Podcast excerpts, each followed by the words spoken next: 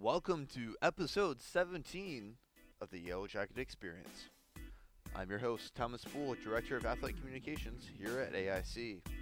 This week we have a trifecta going on for you. We start off with Rusty Stone of men's lacrosse. Our next guest will be Kayla Riley of softball. And rounding things out for National Athletic Trainers Month is head athletic trainer John Culp.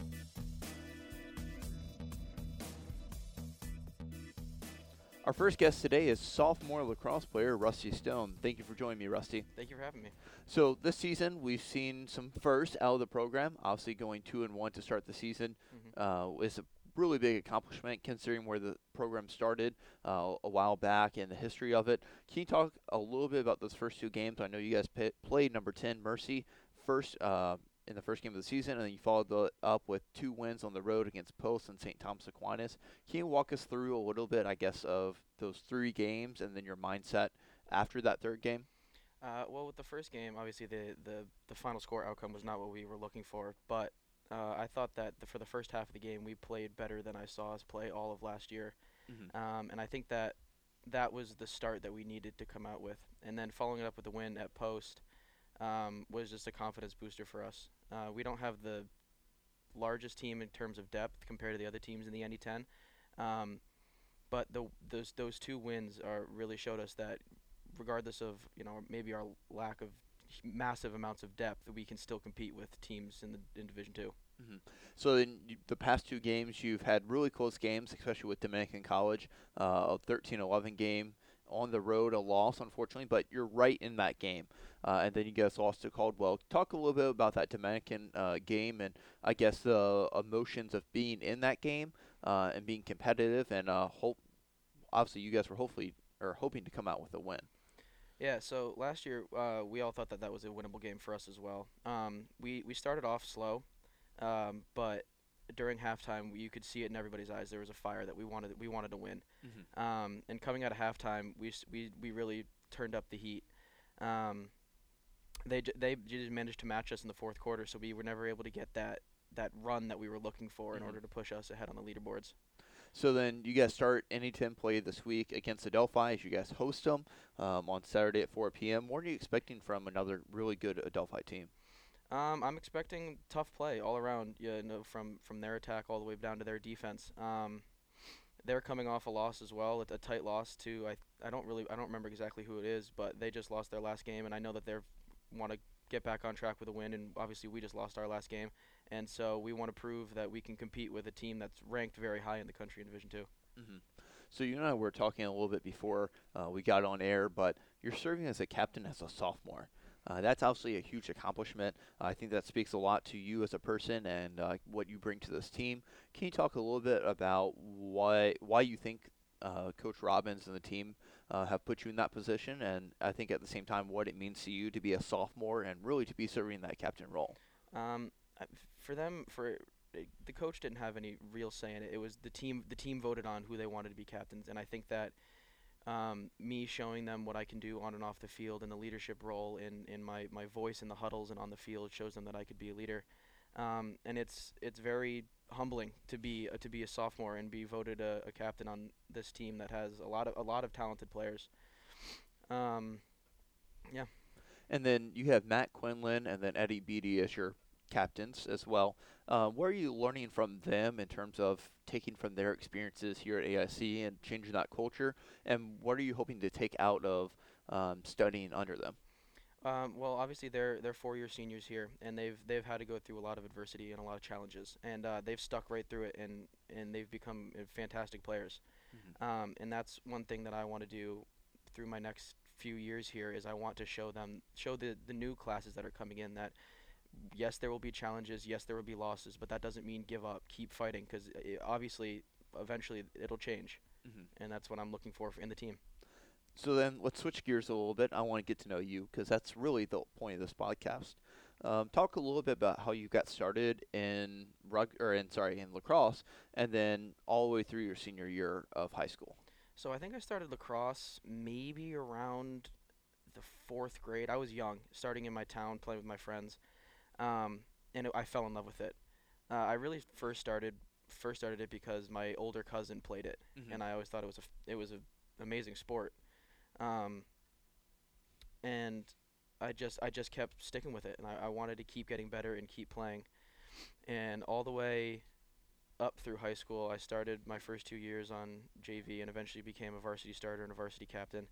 Um, and I knew that this is if I was if I was to play a sport in college, this is the sport I wanted to play because I also played hockey in high school. Mhm. Um, but lacrosse was what I wanted to do. I've I've had a real passion for playing the sport. So Granby High School, uh, is that cor- or Granby Memorial? Excuse me. Um, Granby, Connecticut, small little town. Is that correct? Yes, yes, very small. So what was it like knowing that you were playing at a smaller high school, small town, and going up against some, I guess, players who have come from some prestigious high schools?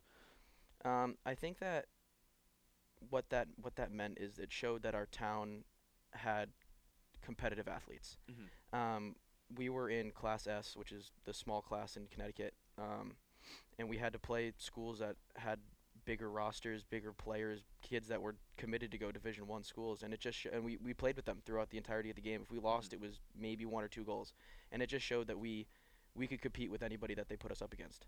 So then you find your way to AIC. Talk a little bit about that recruiting process with Coach Robbins and why you ultimately chose AIC. Um, I played a lot of. I played some summer summer ball teams, which is just a team we traveled to tournaments. Mhm. Um, and I was talking to coaches, and one day in my email, I saw an email from Coach Robbins, and he asked uh, if I was interested and if I'd want to come see. And I thought, why not? Mhm. Just see see what the school's all about. Um, and the reason I chose AIC is because it was it's not too far away from home.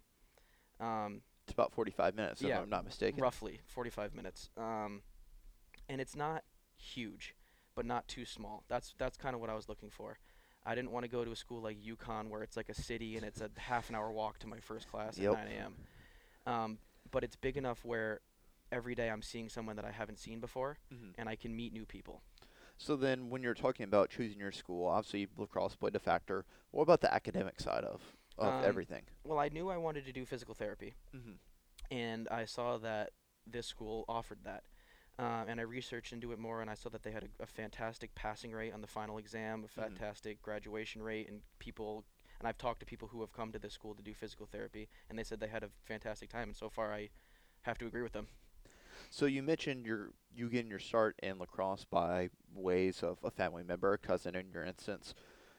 What I did was that family member a high level lacrosse player? Was it someone who you, you were just in the backyard with playing around, or how did that love really start to grow? Yeah, he he played a lot of he played at uh, a prep school up in New Hampshire because he lives in New Hampshire. He played at a prep school there. Unfortunately, his career was cut short due to concussions, but he had a love for the sport, and I and I, I know now if if if he could have, he would have continued to play through school if he if he had the opportunity. Um, and it was that passion that I was like, yeah, yeah, let me let, I'll try it out, and I fell in love with it from the minute I picked up the stick, and I haven't looked back. So then you, like I said, sophomore, your attack. Talk a little bit about your mental mindset, how you prepare for a game, um, especially knowing that in the past we haven't scored as much, but we're starting to see that uptick in goals per game, and uh, we're also seeing our defense come up. Talk a little bit about how you mentally prepare for each game. Um, usually for me, um, if the speaker's not going in the locker room, it's headset on, cranked all the way up, listen to music just to get myself in the right mindset. I try to tune everything out. Um, you know, whether it be school or whatever, I, I cut it all out and it's all lacrosse at that point. And I'm just trying to get dialed in on the game and doing, focusing on being the best player that I physically can be on the field. Outside of music, is there something that you have to do in your pregame routine, your ritual, or anything, or Well, I, I do I do a couple things like I get my wrists taped before the game. I with the way when I put on like my my leggings and my socks, I always do it the same fashion, and I Mhm. always feel like if I do it any other way, it, I'm my I'm kind of thrown off. Yep. So I got to keep that tradition going. that creature of habit, Yeah. and just you don't want to get yourself out of that mindset even before you get onto the field. Yeah. So then, when you're on, uh, when you're doing warm ups, I guess what's sort of your routine in that, and how do you make sure you're fully prepared for the game before it starts? Uh, well, one thing that I like to do is when we're in when we're in warm ups and we're shooting around, if someone hits a good shot, I like to get loud Mhm. because th- when you're loud, your teammates around you get loud and the energy gets brought up, and that's and I that's what I, I feed off of is everybody else's energy. So if my energy's up and then their all energy's up, I feel like it's we're, we're starting off on a good foot. You mentioned earlier you feel like you guys are starting to put things together to play some of your best games since you've been here, at least. Mhm. What do you think has fed into that growth of the program? Uh, I think it's um, really this this freshman class that came in this year. Um, they bought in, Mhm. and that's one of the things that, that we need as as is this team is we need the players here to, to buy in, to listen to coach, to listen to their upperclassmen, because they know what they're talking about. Um, and all the freshmen this year that we may have starting or, or whatnot, they they've bought in and they've they're doing the systems correct, which is what we need. So, with that, is part of that a leadership from team within, or what do you think has made the biggest difference um, across the line? I think it's I think it's the the leadership above them because we have a senior in the midfield, a senior on defense, and upperclassmen on the attack. Um, and what they're seeing is is the skill level that those players bring, and they want to match that, and they want to be able to get to that point in their life in their careers here. So, you are obviously as a captain, you've had must have had some really good role models in the team. Uh, is looking to you as a captain, as a sophomore. Um, who have been some of those people who have played an influential mark uh, or role on your life um, to help you be the leader that you are today? Um, well, the two two that come up immediately are my parents. My mom, um, she has she's done everything for us. She she really um, provides for us. She's a great role model for anybody I think to personally look up to. And then same with my dad. He played both hockey. He played hockey and mainly soccer. I never played soccer. Um, but he was a, a fantastic hockey player. He was a captain in high school at Avon Old Farms when he played there and in college. Um, and I take that as like a role model to look up to. And then same with my uh, high school lacrosse coach. He's well, he's been a lacrosse coach at the high school for a very long time, and he knows how to get it done, and he knows how to win. Um, and it's it's all business when you're on the field, and that's what I like, and that's what I try to take off, um, look up to when I'm on the field is none of the uh, outside stuff. Focus on the game at hand. And is that something you think the team has struggled with in the past and has now finally entered the the field with the right mindset of you know what we're going to turn everything off and we're just going to focus on ourselves, focus on our brotherhood, and go from there? I think so. I mean, obviously, when we're doing like stretching, we're all poking fun at each other, and I think in the past it may have been harder to flip the switch to focus on. But I think now, as we get these players in the, the freshman classes that come up, it's it's getting a lot easier to flip the switch and focus on the task at hand. So you mentioned physical therapy earlier. That's what you're wanting to do. That's ob- obviously your ultimate career goal. Um, you have a couple years left. I guess when you graduate, what's your plan or what's your idea for that um, in terms of life after college? Um, my ideal working environment when I graduate, I would I would I really want to work with athletes. Mhm. Um, getting because they get injured, and I want to get them back to the sport that they love, that they that they love to do every day. Um, and then eventually down down the line, years to come, uh, I would love I would love to open up my own practice. Okay. And focusing more on the sport specific. I that's that's the that's the goal. Obviously, it doesn't not not not everything ends up how you want it, but that if if ideally that's what I would like to do. Now, obviously, as a former athlete, I've been to physical therapy. I know what it's like to have to rebuild different aspects um, physically. Is that something? I know the ones who I went to focus a lot more on baseball, basketball. Would you focus or would want to focus more on a lacrosse background or just a certain type of injury rehab or what are you thinking? Uh, I don't. Th- I don't know if I would focus mainly on lacrosse, um, only because in the grand scheme of things, it's still kind of a smaller sport. Mhm. Uh, it's it's growing rapidly every day, but it's kind of a smaller sport compared to the other ones in this country. Um, I think I would just try to focus more on because athletes have a, a fantastic work ethic, Yep. um, and I just want to be able to work with them, it, get them in and out in shortest time as possible, and get them back on the field as to Mhm. what they want. I don't think I would focus on a specific sport per se, Mhm. um, but that's what I would like to do. Well, as we wrap up here, I do have one last question. It's the same question I ask everyone who comes on the podcast. And that question is what moment in life has influenced you the most? Um, I would say what influenced me the most is when I broke my ankle in eighth grade. Mhm. And the reason I say that is because it ended that year for me for hockey. Uh, I had to get two surgeries and go through physical therapy, which is the reason why kind of why I chose physical therapy. Um, but I had to go through a lot of adversity, a lot of uh, mental mental toughness. I had to check myself mentally because it's it's hard when you're playing a sport that you love and now you have to sit. And I missed probably 75% of the year because of the surgery I had to have. Mm-hmm. Um, but it made me focus on on that mental toughness and going to physical therapy to get back as fast as I could because all I wanted to do was get back out there on the ice with with my friends. Um, and that's what led me down this, this down this path because I saw the the passion that my physical therapist had, and that's what I want to do for for people in in my future as well. Awesome. Well, thank you so much for joining us, Rusty. I appreciate you taking some time uh, out of your day, and uh, good luck this weekend when you guys take on Adelphi. Thank you very much. Thanks for having me.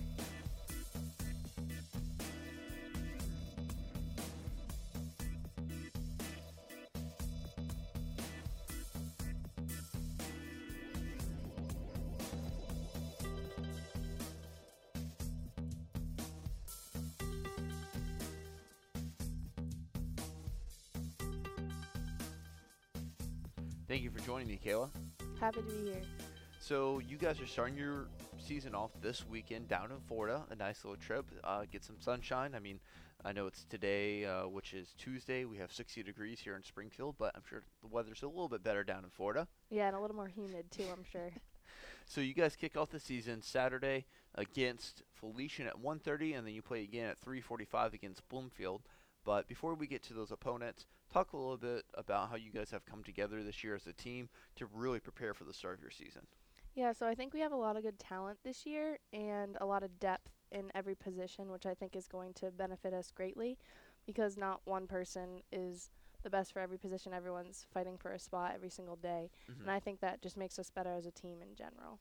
So you have a couple returners. Talk a little bit about them, uh, you being one of them, obviously, and what you're expecting from your returners. So I think Casey Allison is a big returner for us, um, both um, in the pitching circle at first base and in the lineup, um, as well as um, senior Lydia DePina, mm-hmm. who is a leader um, both vocally and in the field as well in the outfield as she's in center. Uh, so then you have a couple of newcomers, some people who we haven't seen yet play. Um, who are you probably the most excited to, for in terms of what they're going to bring to uh, the team, whether in the field, at the plate, or uh, just from a leadership excitement standpoint? So I think Alexis is going to bring Alexis Jimenez. Okay. I think she's going to bring a lot to the team. She's mm-hmm. a dominant pitcher in the circle and just an overall athletic person. She can hit the crap out of the ball, and if coach wanted to put her anywhere in the field, she could play it. So sort of be two arms going, Casey and her is what you're thinking from a player standpoint. I know you obviously don't make the decision from for uh, for coach, but I mean, what have you seen? So I think that we have well, we have six pitchers this year, so I don't think it's going to be any one arm we're going to rely on. Mm-hmm. I think it's going to be a lot of any given day because obviously pitchers have better days in the circle than others, so it's really going to depend on that and against our opponent obviously too. So then obviously a big business trip that you guys have, but you guys also have the opportunity to really uh, calm down, I guess a little bit relax at spring break, so you're not going to classes, which is nice. Mm-hmm. You're in the nice sun, you have the beach, um, but at the same time, it, it's an opportunity for you guys to come together as a team and get that bonding. What's that mean for you, uh, especially being a leader, one of the older upperclassmen on the team, um, to really have that time to bond down in Florida before you begin your conference schedule? Yeah, so I think going down there, uh, we have the housing where there's two houses of the team, and we usually do dinners different nights at mm-hmm. the two players' houses and then the coaches' houses, and then we do one with the parents. Mm-hmm. So I think it's a lot of good team bonding and quality time that we don't necessarily get up here because our schedules are so busy but we can actually focus more down there. And although a lot of parents and stuff do go down, there still is that time for team, mm-hmm. which we play 12 games down there, so we are together a majority of the time we are there. So then, looking ahead, Felician and Bloomfield, uh, your first two opponents, have you guys started looking at them, or what's been the game plan to prepare for this weekend? So Felician, we actually played in the fall, which we competed well against them, and I think that based off the work that we've put in, that it will be a good contest, but I believe we will pull out the win. Mm-hmm. And then Bloomfield, we have not played in the past, but I believe that we will also do very well against them. And one of our former players that went here, Brittany Guzman, actually plays for them, so we'll Hmm. get to see her down there. Awesome. Um, so then after that, you guys have a couple um, out of region opponents. Uh, looks like the rest of your time down there, you have Slippery Rock and Glenville State, uh, STAC, uh, who's a conference opponent or a region opponent, excuse me. Um, West Chester, Pitts, Johnstown, Lock Haven, New York Tech, Southwest Minnesota State, Fair State, and then round out with Jefferson. So a lot of games. I know you mentioned 12 games compact into those days. Uh, but what's it like playing against other teams from different parts of the country? It gives us a feel of the different talents we face, the Mhm. different, especially pitching wise, the different speeds, spins, and just overall competitiveness. And I think it's a good time for us to to explore our options and see what's going to work when we come back up north for the regular season, um, like pitching rotation wise, uh, who was in the field, Mhm. and just things of that general sense. So, you guys have that awesome Florida trip. Uh, Coach Tolentino, she's in her second year with the program. Have you, especially since you were with the old uh, coaches, um, have you seen a shift in terms of the team and buying into what she's uh, trying to make the culture be with that program?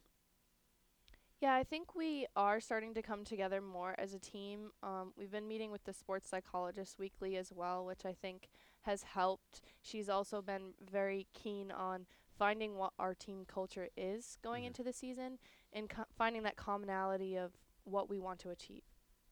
So let's switch gears a little bit. I want to get to know you. That's really the point of this podcast. Uh, and my first question is, how did or, when did you get your start in softball? And um, I guess take me through uh, when you started softball to you graduating high school. Yeah, so I played baseball up until I was in eighth grade, and that's when I made the switch over to softball. Mm-hmm. So I played rec league for two to three years from that point, and then I began playing AAU.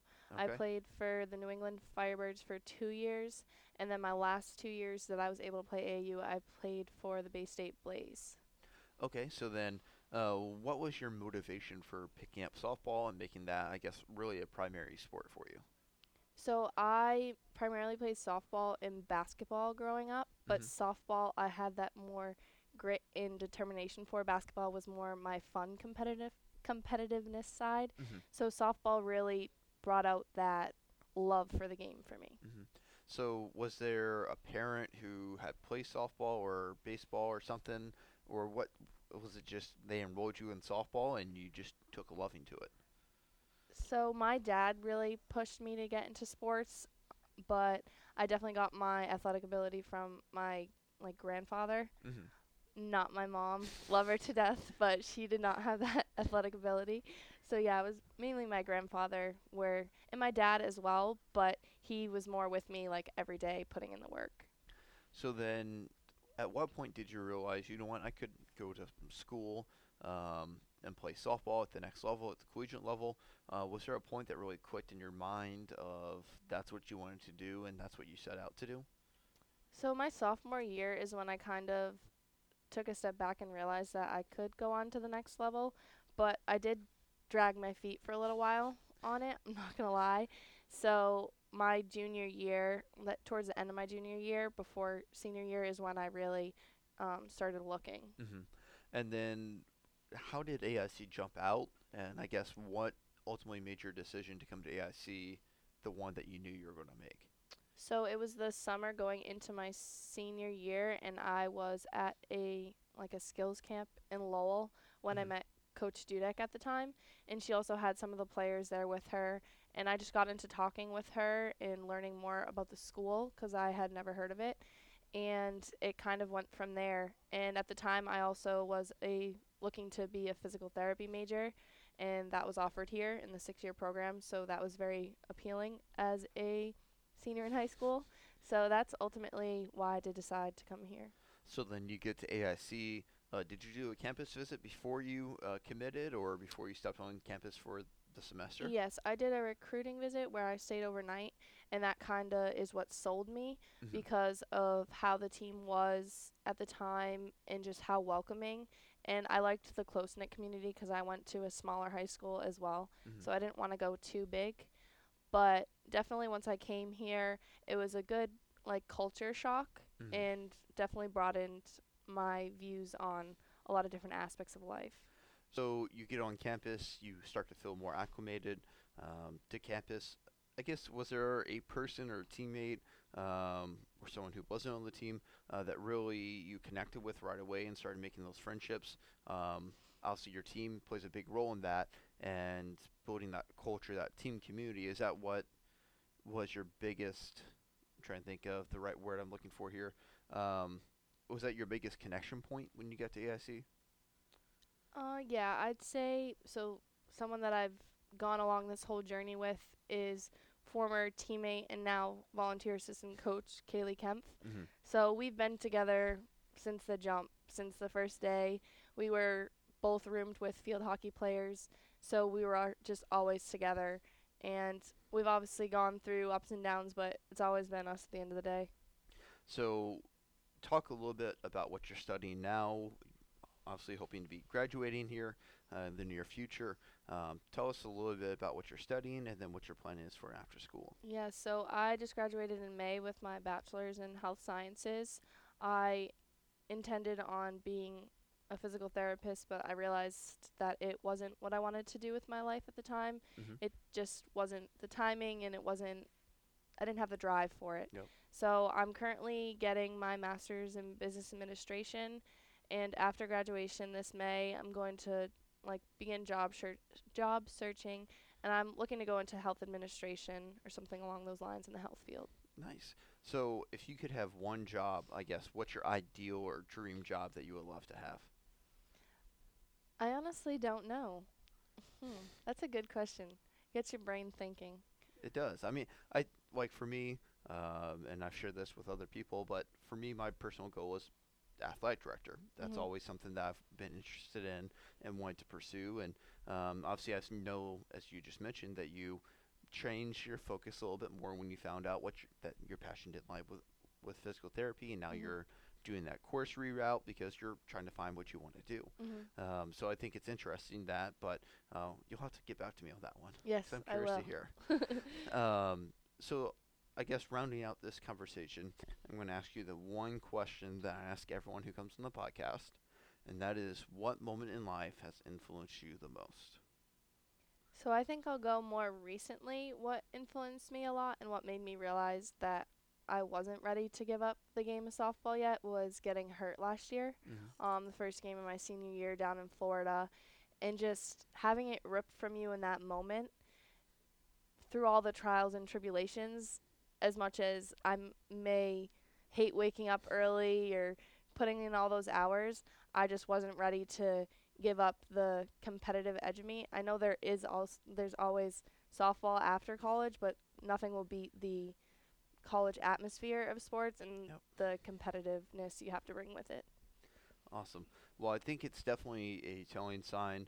Um, we have had lots of people on this podcast who have gone with moments in life that have been more challenging than others, and really, I think it shows a um, type of personality that we have at AIC. The people who are um, a- able to take the challenges and really flip that into a positive, and really use that as more motivation, and at the same time, um, dedication to what you're doing.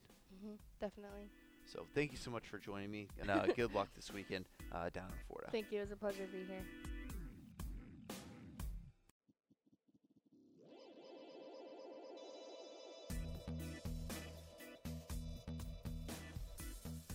And our final guest of the day is head athletic trainer John Culp. Thank you for joining me, John. You're welcome. Happy to be here.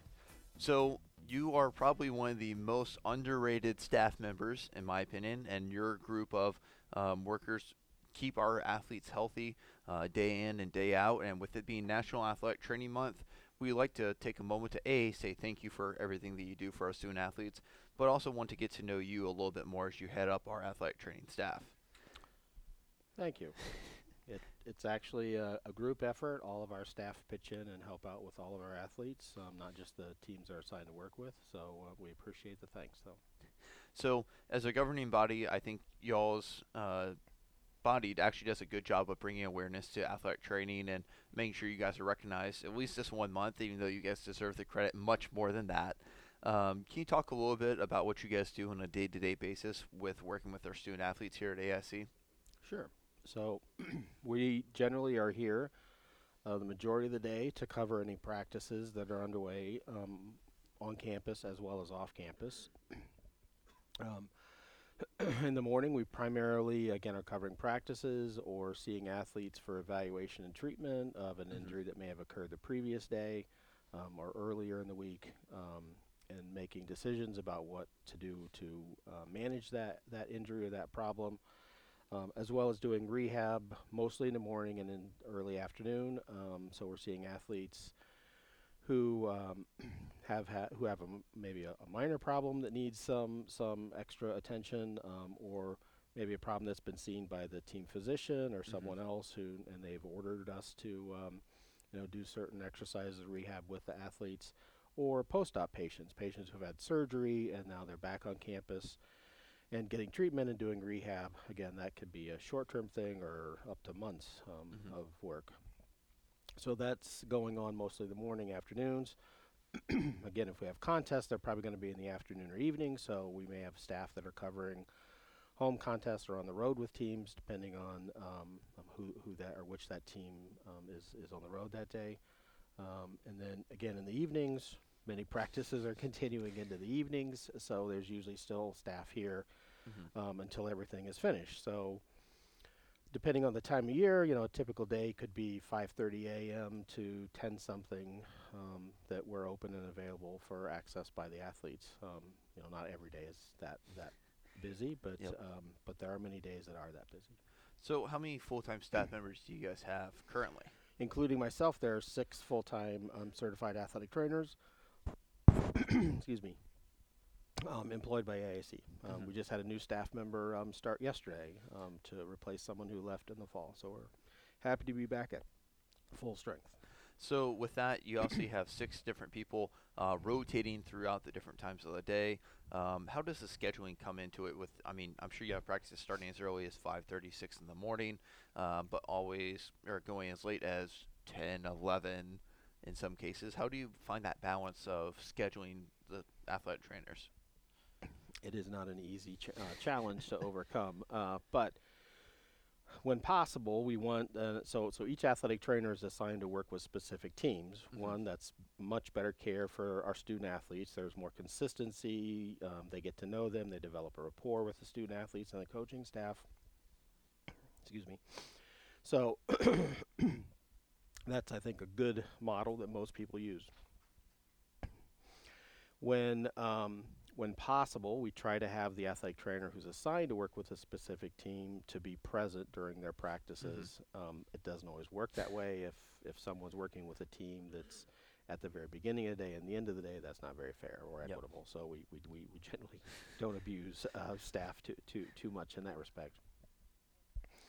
But um, again, where possible, we want that. We want tho- those folks dealing with those athletes. hmm So then, the next factor in everything um, comes down to games, and I know that that's something that we uh, we have a weekly game management meeting uh, and a committee who comes together every Monday, talks about what's going on, and we discuss possible issues that could be coming up. I know you're always talking about scheduling and game competition, and that can definitely throw wrenches and things. So, um, with spring break coming up, give us an example of how uh, you balance, I guess, the travel aspect of an athletic trainer with some programs uh, versus having responsibility still at home. Well, so um, some we don't travel with every team um, during the regular season. Um, we try to travel travel with as many teams as we can, but Mhm. again, if someone's on the road, there are fewer staff here to take care of the rest of the athletic population. So that that can be a challenge that we have to manage and make sure that we're not leaving ourselves too um, too understaffed to be able to care for the folks that are still on campus. Um, but teams that are, you know, if, if a team um, is on the road and there is an athletic trainer assigned to go with them, um, you know, then they're going to come in. They have to prep. They have to get stuff ready before the team leaves, and then they'll be on the road with the team until they return. Maybe Mhm. that's just you know for an afternoon, could be an overnight, or in the case of spring break trips, it's going to be multiple days that they're gone. So they, you know, they'll have to pack extra supplies so that they have enough to cover the contests or practices that are going on, um, you know, while they're on the trip. Um, same thing for postseason situation. Um, you know, if a team's going to be gone for a longer period of time, it's a little bit more challenging to make sure that you're prepared to deal with whatever unusual circumstances can develop on, on the road, and and um, and that's a challenge every athletic trainer has to manage. Mhm. Um, and I think our folks do a, a pretty good job of trying to be on top of everything.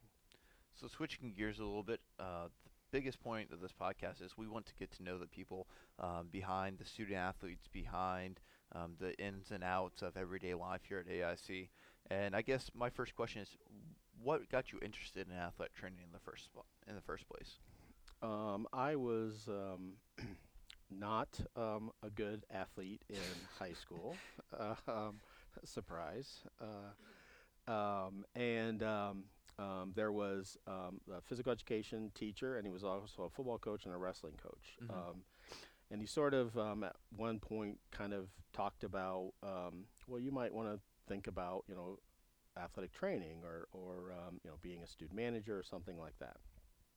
So, so I um, um, did a little investigating about what athletic training was, um, and again, this was many, many years ago, decades. Um, uh, so I did a little bit of investigating, and it sounded intriguing. Um, and at that time, um, Cramer Products, which is a big provider of sports medicine products, a Mhm. company that makes specific products for um, athletic training and sports medicine, um, um, provided um, summer camps, training camps, where high school students um, could go to and learn about the profession and basic skills, um, Mhm. you know, some basic tech taping techniques and, and first aid and those sorts of things.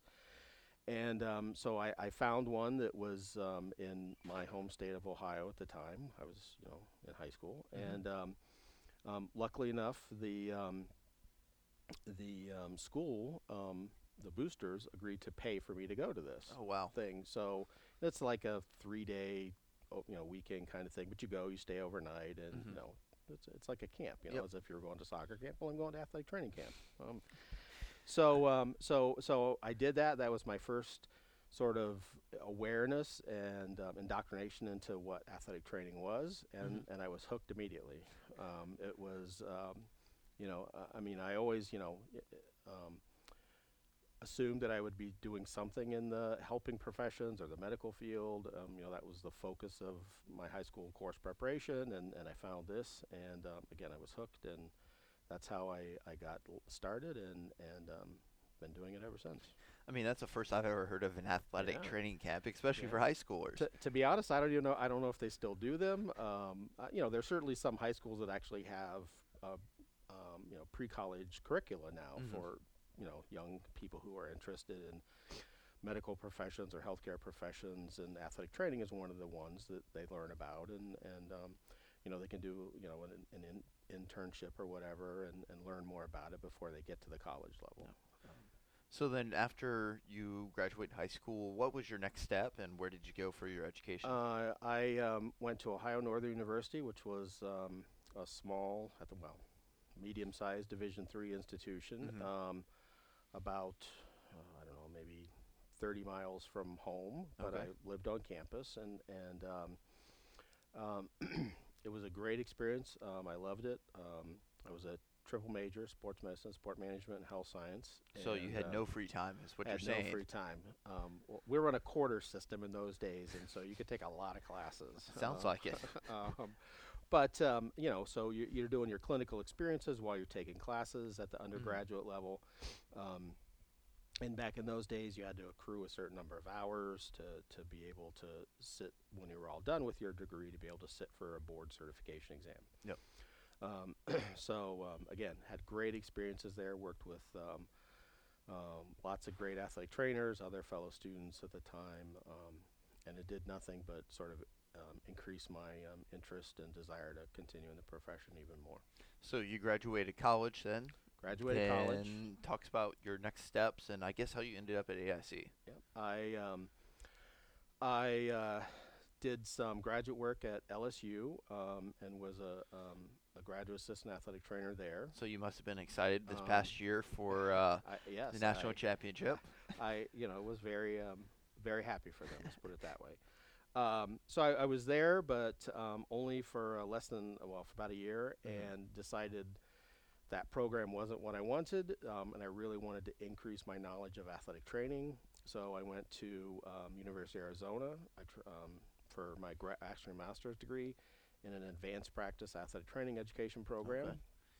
So um, I was in Tucson, Arizona for two years, primarily working at an inner city high school, Mhm. um, Catalina High School, and go Trojans. Um, and um, um, it was interesting, um, to say the least. In a lot of ways, um, um, our environment here and um, is is not that dissimilar. Um, Sort of from a um, space that we have to work out of, and um, how crazy busy it is at times, um, and the d- and the demographic. The students, um, in, in a lot of ways, were very um, very similar. Um, it was um, it was a eye-opening experience um, after having been in a sort of um, controlled um, undergraduate experience. Um, Okay. but very, um, very enlightening, um, very um, um, helpful to sort of grow as a young professional Mhm. um, and to feel more confident about my skills.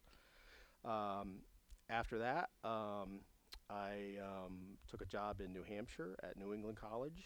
Um, um, I, there was someone who was working there who was my department chair at my undergrad Okay. and she knew I was graduating from um, Arizona and they were needing an athletic trainer. And she encouraged me to apply, and so I did, and I interviewed, and they hired me. So, that's I, one. so I went from one side of the country to the other side and of the country. not only that, but you got the desert, and then you go up here to the cold and the snow. Um, so, um, so, um, so I was at NEC um, for four years, um, and um, again, kind of grew as a young professional. Mhm. Um, it was a challenge to step into the role as a head athletic trainer, uh, coming right out of graduate school. But um, um, again, it was um, it was it was an interesting experience, and, and I liked it there. I mean, it was um, you know the student athletes were great. It was very appreciative of everything that we did as a staff, um, and um, you know we got to sort of remodel the facility, and it was it was a good experience. hmm Um, then uh, worked a year at Plymouth State for someone who was on a sabbatical leave.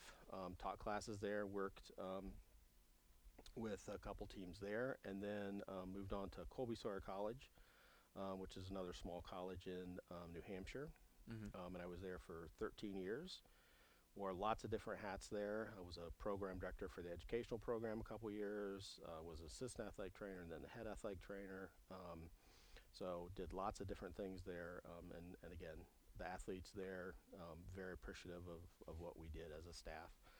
And then um, I kind of felt like I needed some new challenges. Mhm. Um, and AIC has done nothing but provide challenges, to say the least. Uh, so I, I came to AIC started in July of 2008 and um, have been here since, um, trying to gradually, slowly make some improvements and make things better for our student athletes. Um, and um, hopefully, we've made a little bit of headway in that respect. Well, I think that that speaks to, I guess, the culture here at AIC. There are obviously challenges no matter where you're at, but being willing to accept those challenges and try to make things better one day at a time, slowly but surely. Um, also, we know change does not happen overnight. Um, many places, and this is no exception to that. But um, I think, at least from my perspective and what I've seen and heard, you guys have done a fantastic job of doing that. Well, it's again we, we try. Um, it's it's not always easy. It can be very frustrating at times. But again, I think our student athletes um, do appreciate the service that we provide, the care that we provide. Um, um, you know, the hours that we're here. Um, so um, I, I think the majority of them are very appreciative of what we do, and that makes it more rewarding Mm-hmm. for us. Um, you know, as as athletic trainers. So I know this next question, you don't have lots of time for this next question, um, but you spend a lot of time here, you go home, you sleep. When you do have some free time, I know that you probably take advantage of that quite a bit, some personal health and uh, however you de-stress, but what are some hobbies or things that you like to do when you actually do have free time? Um, yeah, so a little bit of free time that you know certainly certainly during the school year it's just it's go go go. Um, but um, some people know I'm a pretty avid blackjack player, so um, so uh, I, I do visit the uh, area casinos uh, randomly on a you know on a semi regular basis. Um, So MGM opening downtown was was a good and a bad thing for you. yeah, Correct. Yes. Um, I, I will say though, it was probably open for about nine months before I went. So I, Well, is that was- just because of the time that they yes, that- opened? correct. Yes. it was because I didn't have the opportunity to get in there sooner than that. But, um, but yeah. So you know, so that you know, um, the majority of my family still live in Ohio. So I Mhm. certainly try to, you know, get back there periodically to visit them, nieces, um, see how they're doing. Um, but yeah, that's um, yeah, not a lot of free time. Well, we're coming up uh, on the end of our time, and I appreciate you taking this time. But there is one question that I do ask every person who comes uh, on this podcast, and that question is what moment in life has influenced you the most? That's a very good question.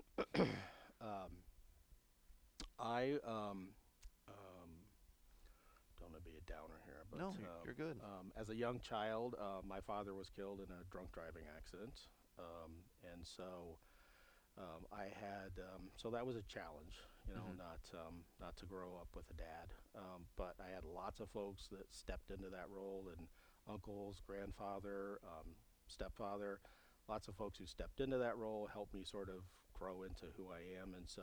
Um, you know, it was a, a, a challenging um, experience, um, but I think um, one that helped me grow and to become a better man than I am today. Well, and your story is not too far off from other people who have come on and shared some challenges and struggles. Um, but the thing that I find the most resilient about uh, you and other people who have these stories is to be able to take a negative and turn it into a positive and something that helps influence you not only in that moment but also down the line and really uses use that as a tool to further yourself and the people around you. Well, It's been um, a, a growth experience every day on the job. It's like you learn something new, and that's uh, that's just you know that's can be a little bit of a cliche, but I'm telling you that's that's definitely true of my profession. Um, I you know not a day goes by that I don't read something or learn something new or interact with somebody and learn something about the world that I didn't know before. So it's very rewarding. Well, thank you so much for joining us, and happy National Athletic Trainers Month. And uh, we want to th- once again say thank you to you and all your staff uh, for everything that you do for our student athletes uh, and our department and the university as well. Okay. Thanks. Was happy to be here.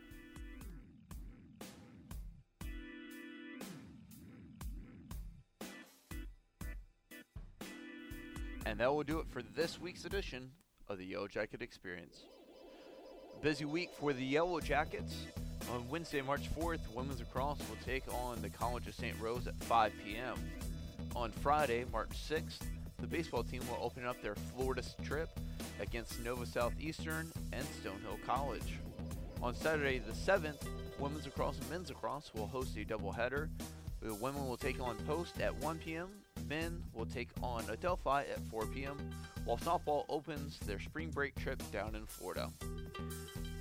While you're at it, go ahead and hit subscribe in whatever podcast app you use and share us with your friends and family. We hope you join us next week for the Yellow Jacket Experience.